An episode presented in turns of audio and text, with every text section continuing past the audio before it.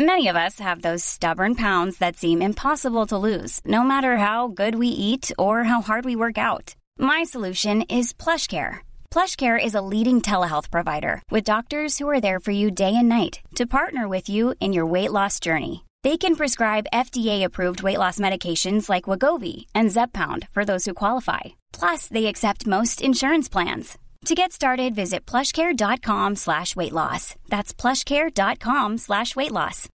Millions of people have lost weight with personalized plans from Noom, like Evan, who can't stand salads and still lost 50 pounds. Salads, generally, for most people, are the easy button, right? For me, that wasn't an option. I never really was a salad guy. That's just not who I am. But Noom worked for me. Get your personalized plan today at Noom.com. Real Noom user compensated to provide their story. In four weeks, the typical Noom user can expect to lose one to two pounds per week. Individual results may vary.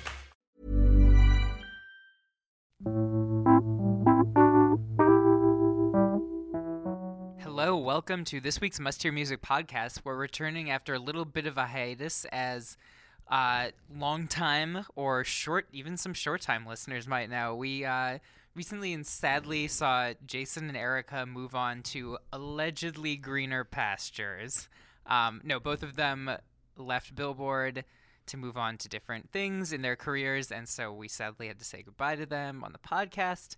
Um, so things have been uh, been very busy at Billboard. So we've uh, been taking a couple weeks off of this podcast, but we're coming back with a very good one uh, this week. So we're going to discuss a few songs, and after that, um, I'm going to toss to an interview. Recently, one of my favorite singer songwriters, Tori Amos, stopped by. She's Um, the, the new panelist on the podcast. She's replacing yeah, she's Jason. replacing Jason. Uh, c- a big, pretty big step up. ultimately, Huge upgrade for Billboard. Did Jason make the album Little Earthquakes? I don't think so. So, screw Jason. Um. Anyways. Exactly. So, uh, so yeah. Once once we chat about some songs, I'm gonna toss to an interview with her. She uh, has an an album slash play called The Light Princess. It debuted uh, in Britain a couple years ago, and now the album cast album is out. Uh, debuted number two on the Billboard Broadway charts, and she is in America, kind of talking with Broadway producers and as well as Hollywood to bring it both to the stage and the screen. So she, we talk about like how that process is going, how her teenage daughter kind of like kept her quote unquote honest with this story about teenagers. Um, it's really interesting and it was really cool for me because I love her. So stick around for that, or even skip ahead if you don't give a shit about any of this. But uh, but we do have some good stuff to talk about. Um, we're gonna start with the big one, which is Adele's "Hello," which dropped uh, just a few days ago. Has already set seemingly a million records. Like it's the most. Uh, I should have written this down. Most streams on Vevo in a 24-hour period defeated Bad Blood. Boom. Also, uh, most streamed on YouTube for the year, and it's on track to be the fastest selling song this year in the UK. Just a couple more I mean, facts who for cares you. about the UK though? I want to stick to American facts, Erin. Oh, we should. Hmm. Anyways, thank you for joining This me. is an American podcast. This is an American podcast, Erin. So we have Erin Strecker, who I just insulted, Repping the world. and Chris Payne.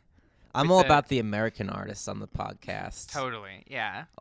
Adele, honorary American though. Yeah, and one of the two people I suggested was Canadian. That might have been a mistake, but Mm, My other person was. Brit- I'm just repping the Brits today, and I'm totally okay with that.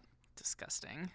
um, well, Tori Amos at least is American, At but least. married to a Brit. So again, you know, So really, you sh- maybe shouldn't have this, this said any of this. Yeah, maybe I shouldn't be insulting the British. Uh, anyway, so sorry, I'm just uh, never mind. It's it's not, not worth explaining. It would take too long. But uh, Anyway, Adele's a Brit, and she also makes incredible Adele. music. Okay, so the other record, a couple other really interesting records. Uh, Adele's "Hello" has become the second. It, it just recently reached 100 million views on YouTube. Second fastest video, or the second fastest amount of time to do that, just behind "Psy's Gentleman." That actually reached 100 million faster, but that's the only video that ever did. And it will. This is a record I'm just very happy got broken. So it's sold more. It's going to have sold more digital downloads in one week uh, than any other song in history, breaking the record, which kind of depressingly before that was held by Flo Rida for Right Round. That's a good. I like right round. I don't think I that's just feel like depressing at a fun, all. That's a fun chart fact. Like, really, huh? That one went all the way. Like that that was the biggest that had the biggest selling download week. I just Kesha's feel on like that song. Kesha's on that pre-fame song. Kesha. I love Kesha. The song is good, but it's just it's a ripoff of an 80s song that's a lot better. I just feel like I'm glad it just I don't know. It's just kind of a lame thing. Like that was the b- that was our favorite song. Come on, guys. You know, we can do better. We can do better. And we did with do better. Adele, with a beautiful ballad. But yeah, That so made us let's all cry. so let's talk about it. So uh Erin, what do you think about Hello?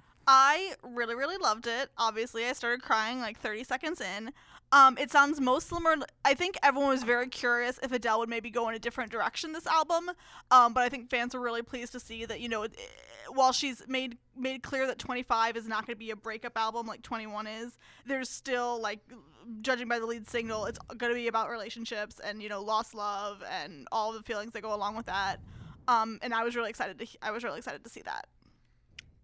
Chris, what do you think about this one? Yeah, I mean, like Erin said, that song does not reinvent Adele in any way, but I think that's fine. I really can't think off the top of my head an Adele reinvention that I would have been like yearning for with this song. It's like You didn't want like a club jam. no, I n- didn't. It's like man, I know Adele brings out a lot of like grumpy traditionalists. It's like she's all about the music. She's not being sexy. So there's a lot of crap like that being said, but with radio and just how everything on top 40 is so beat driven nowadays, it's really refreshing that a song like this will be killing the game and like just giving people a different flavor. Yeah. And think I mean, I'm jumping ahead a little bit because we don't know yet exactly what kind of impact it'll have on top 40, but I think we can at this point safely assume it'll do well. Well, we know it's going to debut in number one, and Yeah. I would say it'll probably be like in the radio, like if if not number one at radio for the next couple of months, like it'll be in the top five. Like I think we'll be hearing a lot of this. Because she's gonna have like like adult contemporary on lock along sure. with top 40 so like multiple formats you know Mhm. that's that's why like something like the imagine dragons song um Radioactive. that's why it broke the record for most weeks in the hot 100 because it was on so many formats That's some good. We've got some good chart facts here. I feel I like feel like everyone's gonna really learn a lot. i'm just gonna repping ri- Billboard rip off a mask well. and i'm silvio inside the Silvio's the head of our charts department. Yeah. For anyone listening Little who isn't inside intimately joke. familiar with who works at Billboard. Um, yeah, no, I I really love this song. I think the first time I heard it, I was a little surprised how not different it was. You know, like this could have been on 21, but I'm not let down because it's just so solid and it's very memorable. Like I find it in my head a lot, which is an impressive thing to say for something this slow. Like usually a, a kind of depressing ballad doesn't like get stuck in your head even if you like it, but this has been in my head for like the last week. Um, people have been like a li- like if it like mostly response is positive. I feel like people have been a little down on the lyrics. Um, I I totally disagree. Like I think this it's it's a song about someone you know like how you uh, break up with someone and you always feel like calling them and uh, and then there's that element of she's admitting that she was kind of the one who was the jerk in the relationship like i'm not maybe saying the lyrics are perfect but it's a perspective that you don't hear a lot i would say in songs. Like there aren't a lot of breakup songs where it's like actually i was the one who was the asshole. Like i think that's smart and honest and you generally don't hear that. So i'm all about hello Yay, hello. and uh Also, Hello conveniently gave us wonderful memes with Lionel Richie and with others. So thank you for that as well, Adele. Yeah, I mean, there's so many good hello songs. There's the Beyonce one. There's I just called to say hello. There's probably some other ones I can't think of off the top. I actually looked looked this up. I can't think of any other ones off the top of my head besides what you mentioned, but there's like 15 to 20 songs that are Hello. just So- called hello Ready to pop the question? The jewelers at BlueNile.com have got sparkle down to a science with beautiful lab grown diamonds worthy of your most brilliant moments. Their lab grown diamonds are independently graded and guaranteed identical to natural diamonds, and they're ready to ship to your door. Go to BlueNile.com and use promo code LISTEN to get $50 off your purchase of $500 or more. That's code LISTEN at BlueNile.com for $50 off. BlueNile.com code LISTEN. Hiring for your small business? If you're not looking for professionals on LinkedIn, you're looking in the wrong place. That's like looking for your car keys in a fish tank. LinkedIn helps you hire professionals you can't find anywhere else, even those who aren't actively searching for a new job but might be open to the perfect role. In a given month, over 70% of LinkedIn users don't even visit other leading job sites. So start looking in the right place. With LinkedIn, you can hire professionals like a professional. Post your free job on linkedin.com/people slash people today. Hello or like hello in one other word. So The first track on Oasis, What's the Story? Morning Glory is called Hello. That's probably not Nice. the best of the songs, but it's the first one that came to my head. Another fertile ground is more Brit invasion More, stuff. more Brits. All right. Uh, well, let's listen to it because you guys probably haven't heard this one, uh, you listeners out there. So let's listen to a little bit of Adele's Hello.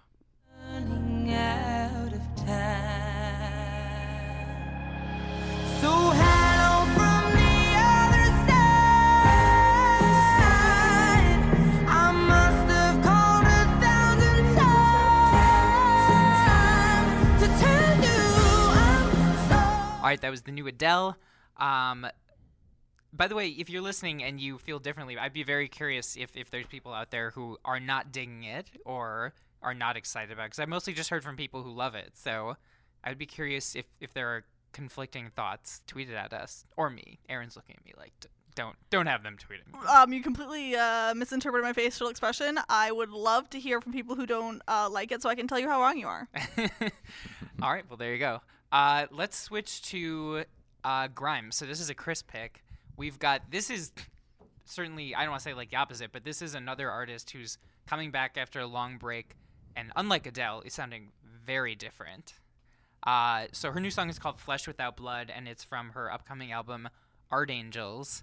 And uh, why don't you take it away, C Payne? Yeah, this is my Canadian pick for the show. Grimes repping uh, Montreal, the Montreal scene up there.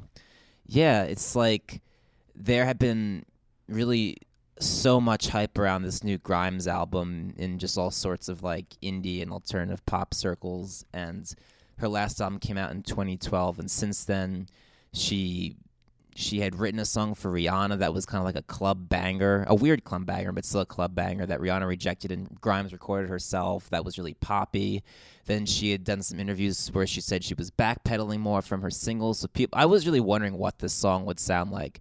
I've liked Grimes a lot in the past, but I did have some reservations about like what this album would be. But for now, like I'm I'm sipping the Kool Aid on it. This song is really catchy. It's it's a pop song, but it's I think it's it's good for Grimes because she's not doing anything that's just like following somebody else.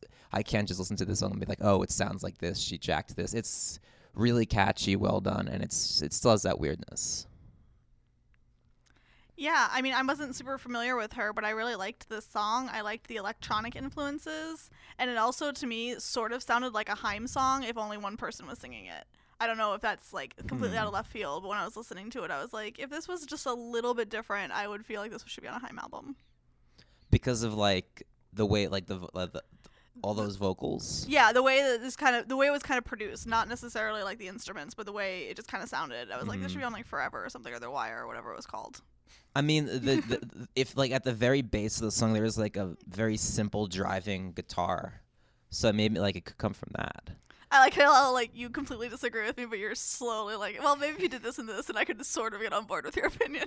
No, I did the No, I'm saying that's why it would be similar to Haim, because like oh, okay, Like- yeah, like- like, if like- there was that, yeah, yeah, because okay. like Haim, like the Haim songs are guitar based, but they're not like guitars are like smacking you in the face. It's just like at the the bottom. right, okay, the it's just like one level of it. All right, now I got what you're saying. Yeah. cool. Yeah, actually, I wanted to talk about that guitar riff because it's fine. Like, I like it, but the guitar riff is like fairly. It just, I'm just, I guess I'm really surprised like how mainstream this sounds to me. Like, the guitar riff is pretty straightforward. I think the Haim comparison works because, like, and I love Haim, but like they're very like traditional pop rock sound, Mhm. and I'm just like. I'm not saying I like it. It's very catchy, but I'm I am for someone who really dug Grimes' visions. I'm a little like it's this is just like so kind of regular and middle of the road. Uh, You're you're right. Okay, sorry. Now I'm backpedaling. You're right that this is a weirder pop song than most pop on the radio, but like Yeah. compared to what Grimes was doing before, like it's pretty straightforward. And I'm just like I don't know. Like I wanted more of Grimes like like weird ghostly. You wanted her to get weirder. I don't know if I wanted her to get weirder, but like I think there's a way to like polish your sound without kind of like going totally mainstream. And this this feels very like MOR to me. Um, I mean, I guess I also feel like I kind of don't even like criticizing it because if I didn't know previous Grimes stuff, I would be like, wow, this is awesome. I love this new artist. But just because I liked Vision so much and how like kind of lo-fi it was, I'm a little like taken aback. I'm I'm I'm in shell shock right now. I'm having a hard time acclimating. I feel like maybe I just need a month or something and then I'll be totally on board with like top 40 Eamon Grimes. But there's like no like she definitely It's not. like I mean, it's not gonna. It's not gonna get played on radio. I mean, I would be awesome if it did, but I don't think it will. I think it, I think it might like get some. I'm not gonna say top ten will. certainly, but I'm with Chris. I'd be very surprised if I heard this on mainstream radio. all right. Well, maybe I'm totally off. Maybe alternative radio. Maybe this is gonna be. uh Maybe. uh, Yeah, it could happen. Anyways, um, And she did say it is not like especially representative of the whole album. She did say that specifically. So maybe you still will like a lot of it. so calm Yeah. down, Joe. can we stop the podcast? I need to go hyperventilate. Um, no, I like it. It's so. I don't actually know if we said this. So it's called Flesh Without Blood. That might have been my bad dropping the name. Um, but yeah, I don't know. I mean, let's let's listen to it because I'm like so torn on it. I like it, but I'm definitely. And I hate to be the person who's like, just make more music like your last album, but that is what my immediate reaction to this is. So let's listen to it. It's uh, Grimes, Flesh Without Blood.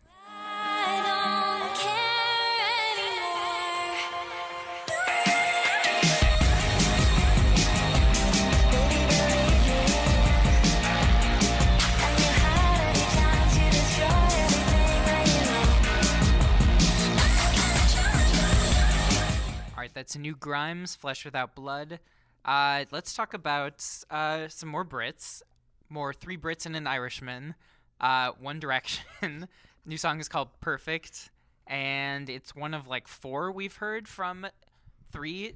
Wait, no, uh, Erin's correcting me, but how many? Of, okay, so we have Infinity. Oh, Home isn't on the album though. That's true. It's not a single. I thought it was. I, I forgot about Infinity, which doesn't bode well. I thought it was Drag Me Down is the first Drag single. Me Down, Then there's then they released Infinity as a track. I thought. Infinity, Then there's Home. Home, and this song And then Perfect. which is the next like official single. Yeah. So Okay, four so new four. One So Direction right. songs. So I'm right. Yes, I was wrong Cha-ching. and you were right. All right. Can we get that on loop? Let's let's save that little audio. Um. Anyway, First so time for everything. yeah, we might need that in the future, probably. Um. So yeah. So new One Direction song, "Perfect." This is from Made in the AM, which is an album that is getting a lot of attention just because it's One Direction's last album before their hiatus. A lot of people think it'll be their last album ever. It's also the first album without Zayn. True, first Zaynless album. Uh, and it's going up against Justin Bieber's Purpose record release day, November 6th. And 15th. oh yeah, 13th, right? Yeah, good good fact check. Um, and I mean Bieber is like a monster at this point. Like it really seems like he's gonna, I think, gonna like beat them in album sales because it seems like they're on a little bit of a dip. I'm not saying they're like plummeting, But, Bieber's on a little bit of an upswing, he's on especially a big with upswing. Sorry. Yes, he's like looking like he's gonna have three. Well, I guess yeah. Where are you now's on his album? So yeah, have so three, three, top ten three hits huge hits this before year. this album even comes out. Um. Anyways, whereas, though, whereas with 1D, like we're gonna talk about Perfect, and like for me, it's uh, like not 1D at their best. I really liked Drag Me Down, so like I think they can definitely work as a foursome. I thought was really exciting. Um, but the other Infinity and Home aren't super doing it for me and then perfect which again is the second like official single off made in the am it's definitely good like if you like one direction like this is another fun song to like bop your head to while you're like working or whatever but like there's nothing really to it and it's super forgettable and like I we were t- I think we talked at one point about Drag Me Down where like it's bad news on like a boy band pop song if the chorus isn't stuck in your head. Like I feel like that's the baseline that they kind of have to hit. And with Perfect, I really like like watching them run around and be goofy in the video. Like that's fun and enjoyable, but I don't necessarily want to be like listening to the song on a loop. So I'm curious. I I, I like Drag Me Down more, so I'm curious on the album what kind of what direction it's gonna go for their final installment of songs. which direction it's gonna go? Nope. Bye. um, I kind of disagree because we we talked about Drag Me. I'm not a Drag Me Down fan because it reminds me so much of Maroon Five, who I really don't like. um, but yeah, but per- so perfect. Like I enjoy more, and I actually kind of liked Home, but I 100% agree that You're right. Like when it's over, it's kind of hard to remember the chorus. Like you couldn't, you wouldn't even after listening to it two times, you still have to be like, wait, how did that exactly go? But while listening to it, I find it very pleasant. I kind of like that the lyrics are like they're growing up a, a bit because like the lyrics are basically about just like them being One Direction and having like a one night stand with someone. But wait, but wait, can we really talk quick? Because one of my favorite things about One Direction in general is even when they're even like from way back when, their whole thing is that they're like much like dirtier and adult than you would first expect, and all of their album titles are insane, and they each they each like up the ante, and now it's made in the AM, and it sounds like like morning after. So I hundred percent, So I just. I think that's always just like super fascinating to me since I feel like like I like One Direction, but like the average One Direction fan d- don't come for me. But they're like six, they're like sixteen year olds. I don't know. What was the first one? Was it like Up All Night? Up Uh, All Night, Midnight Memories. Um, take Me Home? Take Me Home. Four, which was the outlier, and now Made in the AM. Right. No, they're all very like one night standy. Titles. They want to have a one night stand. How? Why don't you guys understand this? Won't somebody please give One Direction some play? Like they've just What do they have to do? They just need to get some action, guys, and apparently no one's giving it to them because they keep having to title their albums these things. also, I feel um, so bad for them. I feel so bad for One Direction. No, um, but also fun fact: this song was co-written by a team, including Harry Styles and Louis Tomlinson. Um, and so fans are very excited about that for a lot of reasons. How much do you think they really had to do with writing this song? You know what? I'm Joe devil's advocate We'll this never hard. know because it was, as I said, it was a team. But There's no um, I in team. I'm just pointing out that like the day it was released, there the song is about like you know hotel rendezvous, and people were throwing up tons of like pictures and gifs of Harry and Louis like in hotel rooms together, like waving at fans. I'm just saying, I'm just throwing that out there for those fans of the podcast who might be interested in that information. No, that's that's wonderful information. I'm like I said, I'm just gonna devil's advocate. No, I mean fair. I, talents. I think anytime like eight people are, are songwriters for a track, and I made up eight, but it's it's more than five. right. Um, you kind of gotta wonder Yeah. at that point. Although I do like. So wait, it's who are the ones not Harry, but it's Liam and Louis who have been doing a lot of songwriting. Yeah, so Louis, like maybe vocally, uh, some some people would say, not me, but some people would say he's not the strongest member of the band. But behind the scenes, his name shows up in the songwriting credits the most. Yeah, I kind of buy that. Like, I can imagine Sure. like him for some reason. Just the idea of like Harry Styles writing songs. I feel like he's the one who like shows up late to the session and like tosses in a couple lyrics, and they're like, "Great job, Harry, thanks." And they're like, "All right, let's let's actually write this song now." What if we wrote a song about a one night stand? That's like Harry's contribution. yeah, exactly. so I just I'm in a hotel room, and well, I can't really think of what would happen next. Like, I'm out. Yeah. Um. This is really awkward though because I know Harry Styles listens to this podcast, so Well, again, we're not saying he didn't. We don't know. we, we don't know. Yeah, Harry. It's tweet us, open. It's open to know. interp. Did you just Oh, that's a abbreviate keeper. I'm gonna keep that one. interpretation? Oh my god, that's bad. I, I don't even know if I would do that. I probably would. Oh, that's honest. embarrassing for me. That I should. I, if you wouldn't do it, I need to fact check myself. yeah. Um. All right. Well, we. What, Chris, what do you think about it? Uh, Erin, what did I ask? We sit next to each Oh. other. What did I ask you right after I listened to it? you said this is the one that everyone is saying like is a ripoff of Taylor Swift's style, right? And It sounds you can pretty much sing the chorus of style over the One Direction song. They're so similar. That's crazy. Yeah, it's like I've heard this. It's like it's like it's a pretty. I would honestly say I think the chorus is a little bit better than we were letting on earlier. The problem is that it's just so sound alike. It's like I've heard this six months ago. Yeah. I don't need this exact thing again. Slam. All right. Um. Well, let's give it a listen. So it's One Direction, perfect, and here it is. If you like to do the things you know that we shouldn't do, then baby I'm perfect. Baby I'm perfect for you. And if you like midnight driving with the windows down, and if you like going places we can't even pronounce, if you All right, that was One Direction's "Perfect." Um, and now let's listen to. we're going to toss to the uh, Tori Amos interview. Uh, but as we do that, we're going to listen to a song from her musical called "Darkest Hour." So this is her solo version of it, uh, but it appears in cast version on her cast album, "The Light Princess." Before we do that, I want to say thanks to Erin and Chris for stopping by. Holler. Yeah. All right, see you guys later.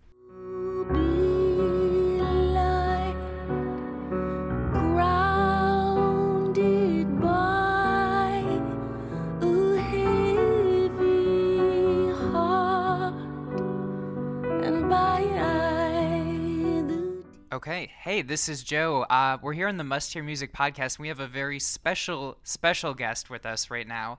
Uh, we have Tori Amos, who's one of my favorite singer songwriters, and she has a very um, kind of interesting project going on. She has a play, a musical that has already been in Britain. Uh, and now the original cast recording is out, and she's kind of looking to bring it to Broadway. Um, and so we're here to talk about that. And I feel like since a lot of people listening are primarily Americans, probably were not in Britain to see this play. Um, I was hoping you could kind of give like a little intro into this. So I know it's, it's based on a Scottish fairy tale um, about a princess who basically defies gravity. Because as far as I understand it, her mother dies, and she kind of like is floating in a sense to kind of like get closer to her to like get to heaven. Um, and then it's like kind of a star-crossed romance situation with another kingdom, or what's the? That's great, Joe. Hi, by the way. Thanks for having me. You've done your homework. Yes, it uh, was based on the George MacDonald fairy tale, The Light Princess. We utilized that as a jumping off point to have a story that would resonate with 21st century teenagers. We uh, chose to make sure that our princess was floating because of real issues, not because of curses. Because curses mm-hmm. don't happen to 15 year olds, and they're just going to look at you like you've lost your mind, like some crazy grown up. I mean, my daughter would look at me and say, Don't betray us, mom. We do have real issues, tackle them. So that's been the goal of The Light Princess. Yes, it's a fairy tale, but we're dealing with teenage issues and emotional issues that exist now, today.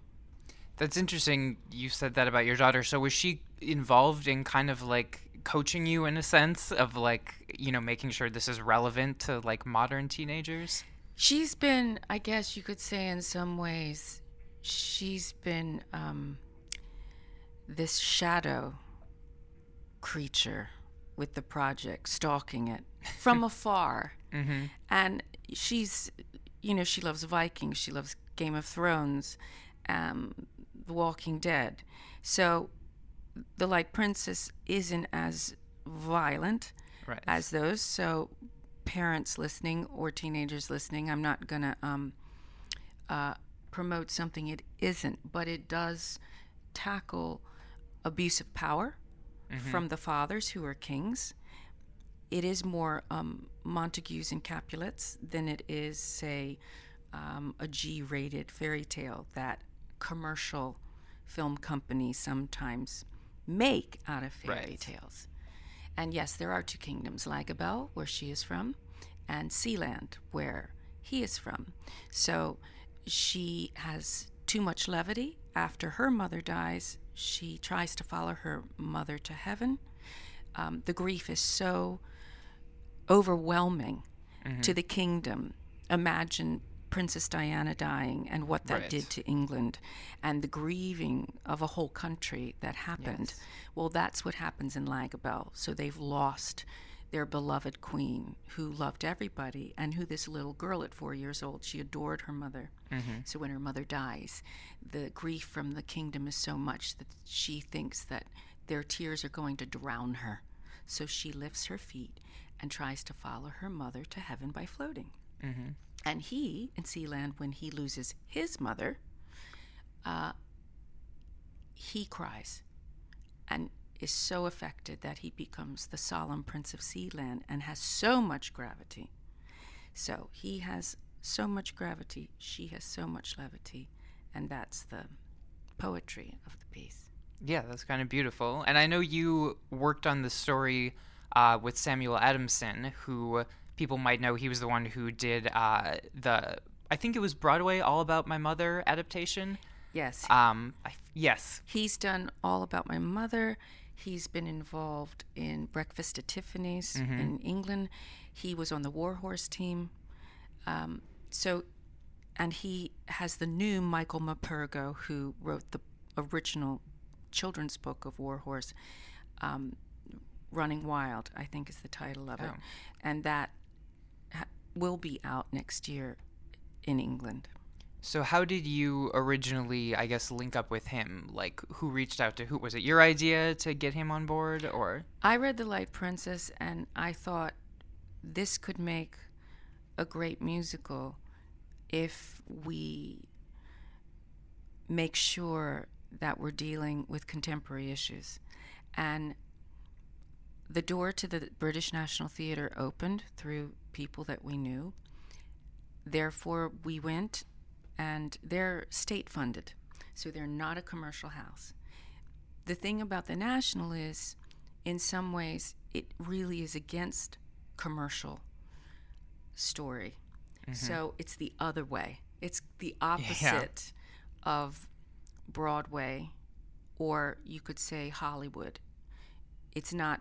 It's more independent film if you think of it like that, and it has great respect from people all over the world. And working there was really incredible because they allowed us to tell a story we wanted to tell without dumbing it down. Yeah, I was actually that was one of the things that struck me about this because when you hear, you know, someone uh, an artist is going into musical theater, it's usually like like Green Day will adapt their album or they'll do a Carole King musical with all of her hits. Um, but this is original music composed for this, which is kind of risky, something that like you know usually Broadway isn't as interested in. Was there any point where someone was like, "Oh, you should play it safe and like do a musical based on your existing material that people already know"? Well, not the National Theater. That was the great thing about developing it there. So I'd say to you, it sounds like Hamilton was developed through um, funded theater. So you're able, when you're in that environment, you don't have the big money producers necessarily saying, as Julie Taymor was warning me a few years ago, saying to me in Spain, um, we were at a New York Times event speaking on the same day, and, and she and I spoke, and she just said, Listen, if you're going to enter the commercial world, you have to be very clear what kind of story you want to tell. And then, more importantly, you better have the producers who will honor that story and not betray the audience that mm-hmm. believes in that story. So that's the process we're in now, finding those people, those brave Broadway producers who understand what it is. No different than what Fun Home is. It tackles some really tough subjects. And do you think, kind of now that you're in the stage, I know it's very early, like looking to bring it to Broadway, um, I mean, are you open to making changes to it in in terms of like music or storytelling, or is this specifically you want to keep it kind of as is? I think, Joe, always, whether you're talking making a film of The Light Princess, which is possibly also on the table with some good folks from the West Coast, um, Nice. and we're talking to Andrew Lazar. We've met with him. We have a great relationship with his team, and he he wants to make sure we do deal with these issues, and he doesn't want to dumb it down. So we've made the right partnership there. However, when you're going to a different medium, whether it's state theater to Broadway, you have to, and they're the warning signals saying, "Tori, Yes. you have to know when you're Exactly. when you're changing mediums, whether it's from the stage to film." Or whether it's from Britain to America, you have to be open to making adjustments. Of course, mm-hmm. change is part of it, it. It's part of creating, and that doesn't frighten me Right. change can be for good, but once you start betraying a piece, that's a different story. That's a different conversation. Right. And you mentioned that uh, you know, kind of a film, which is something I was going to ask about, is it's at least an idea that's being seeded.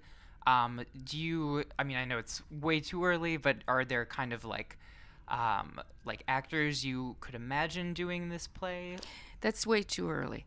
I think you start thinking about potential directors. Mm-hmm. And Sam and I, Sam's writing the screenplay, and it's what's exciting is watching it develop for film. The album, this original cast album, has done what I had hoped it would do in that it's now in the hands of the public. Right. And it's also now in hands of producers, directors, creators, and they can sit in their car, they can listen to it, they can put their headphones on because the whole idea was mm, to not make a traditional cast album, but to make an album that would work in the music business. So our benchmark was high. Um, and we worked 11 months on it, no different than on a Tori record. Yeah, it's a long time for a cast recording. Yeah, it, it is. And you realize the budgets in the music business, they're not what they used to be. So I kind of not threatened husband, but I just said, look, you have a studio, you're a Pro Tool expert, you play drums, bass, guitar, and we're going to get a divorce if you don't help me do this. So for 11 months we did this. And Tash kind of said, okay, mom, okay, dad, you got to do this. Deliver. Mm-hmm. That's really funny. Um, and I, yeah, I wanted to, to back up and talk about the music a bit. So, because we're listening to it, so the way that the cast album is set up is you have the the story itself, and which sounds, you know, like musical theater. It, it sounds written for that. And then at the very end, there is j- you singing two songs, and they sound very like if you had heard them just cold in the middle of nowhere, like you would just be like, oh, this is just a, a new Tori Amos song. Like it doesn't sound written for theater per se. So I'm I'm curious, like, kind of what was your process of writing material for the play and adapting it one way versus the other? You know, is there a point where you're like, if I was making this for a studio album, I would do this, but now that it's theater, I'm going this route. Yes. All the things you just said. it's everything was written that you hear on the album originally on the piano. Mm-hmm. So even the dragon sequences that you hear in Queen material, that has no, um, there's no vocalizing. There might be dialogue with it, so it sounds like underscoring. Everything, every bar was written on the piano. And then once we, Sam and I, thought this is telling the story correctly, then the music supervisor, Martin Lowe, who has been involved with musicals since he was born, um, we would pull him in as part of the process. And then we had John Philip Shenale as one of the orchestrators, and then Martin and I were doing some of the orchestrations as well. Okay.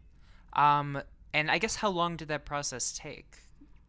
Well, the thing about this is that we had a few workshops, which was great, and that's how we developed the story. We used George MacDonald's story, like I had said to you, as a jumping off point.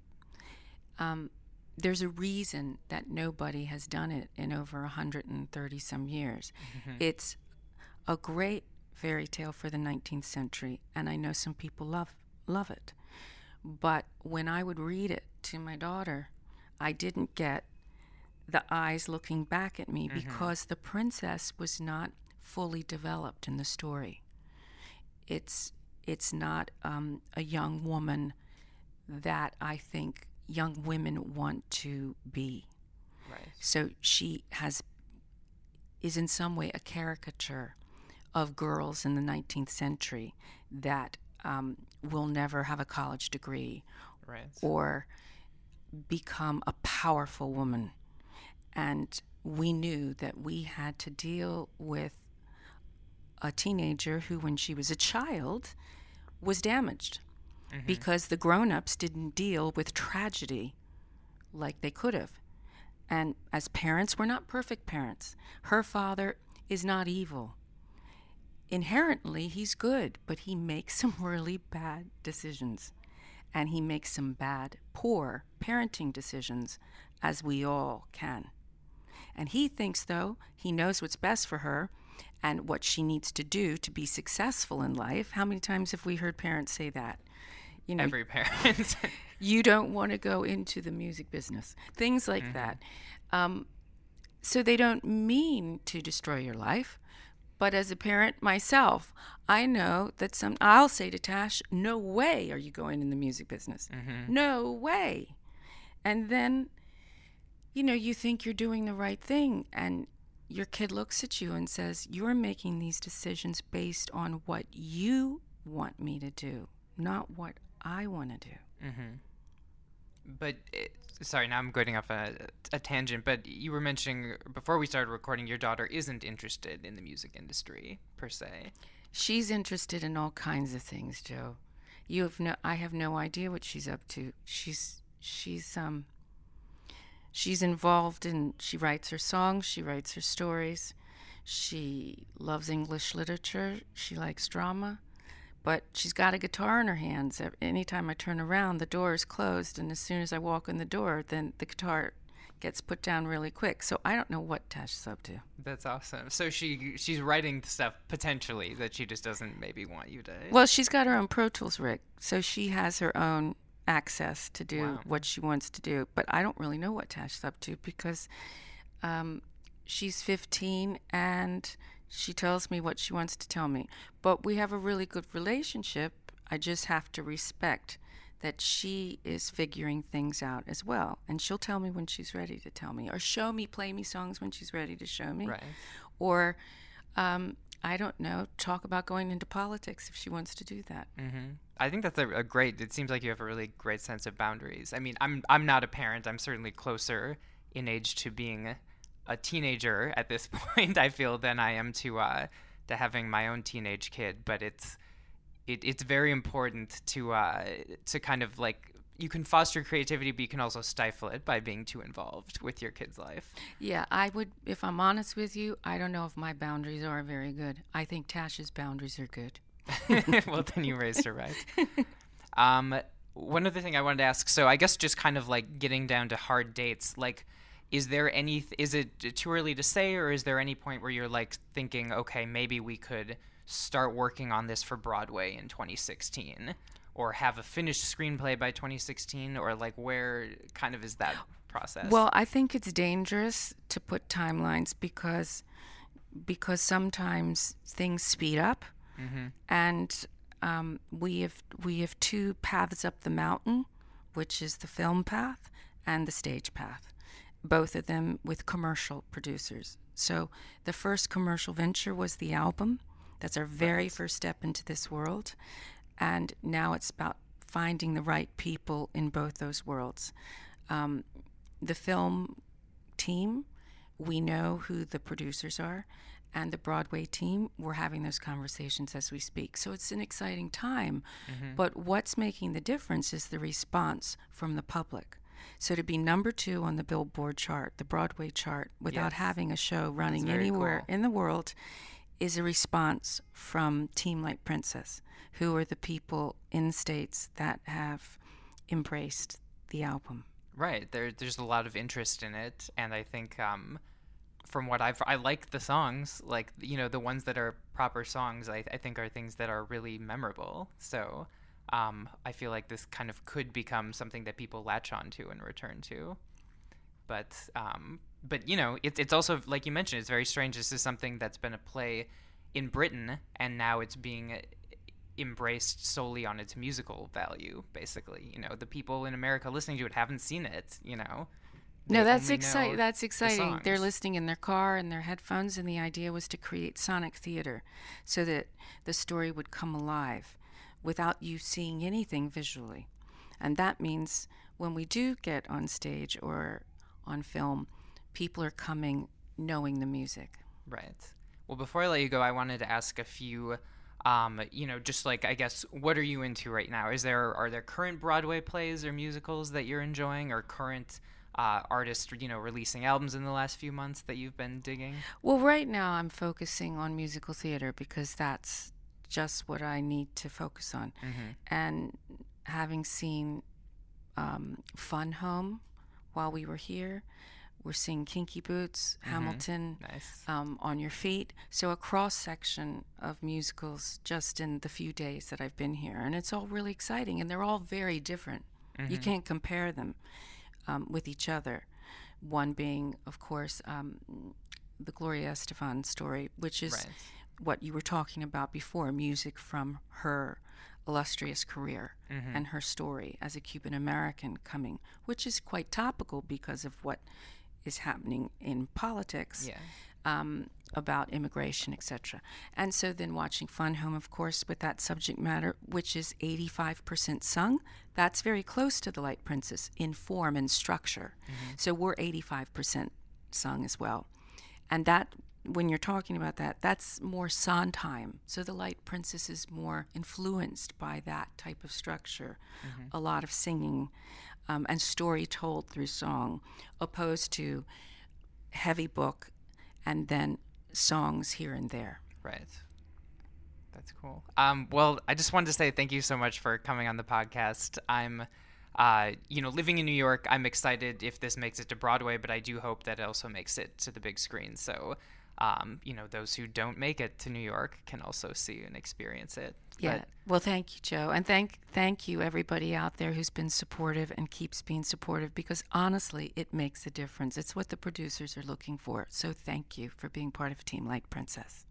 thank you so much for coming by. And uh, that was Tori Amos. Thanks.